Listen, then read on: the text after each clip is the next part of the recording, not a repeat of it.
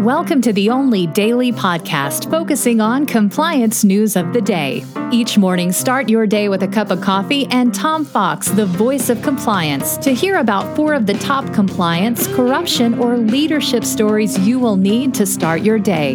The Daily Compliance News is a production of the Compliance Podcast Network.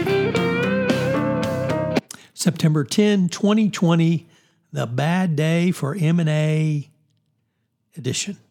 First up, uh, TikTok is in discussions with the U.S. government about possible arrangements which allow the popular video sharing app to avoid a full sale of its U.S. operations.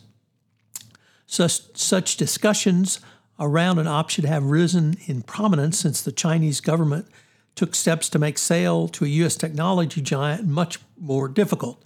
That would place a against the fast approaching deadline that President Trump laid down via fiat. So, uh, as with all things the Trump administration, it's complete chaos, uh, or as the Wall Street Journal says, the situation is fluid. So, it's possible a sale what happened, but it's also possible that it won't. Next up, uh, in really no surprise to anyone, the uh, French luxury goods giant LVMH has pulled out of its $16.2 billion takeover of Tiffany in a sign of trade tensions and how the coronavirus pandemic has taken the air out of the high flying luxury industry. Uh, this is really interesting because I think compliance practitioners need to consider uh, were you involved in a potential deal before the pandemic? And if, if it falls through, what does that mean from a risk profile? We all think about uh, buying perhaps distressed assets or something going forward, but what happens if you have to pull out of a deal?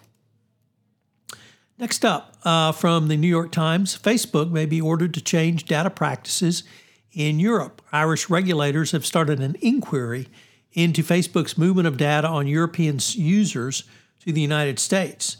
Facebook is facing the prospect of not being able to move data about its European users to the U.S.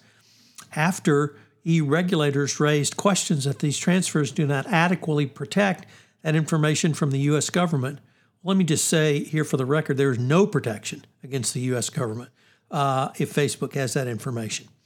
The uh, Facebook said that the Irish Data Protection Commission has begun an inquiry of its movement, and uh, it can fine obviously Facebook up to four percent of its global revenue. The uh, Facebook would may have to now overhaul its operations in Europe to keep European data stored within Europe. Gee, why is that unusual to follow require Facebook to follow GDPR? Oh well, I guess Facebook just didn't think it applied to them. Uh, they don't think any other law applies to them. So uh, it's going to be interesting to see how Facebook responds on this front. But clearly, they are not in compliance with GDPR, particularly after the end of Privacy Shield.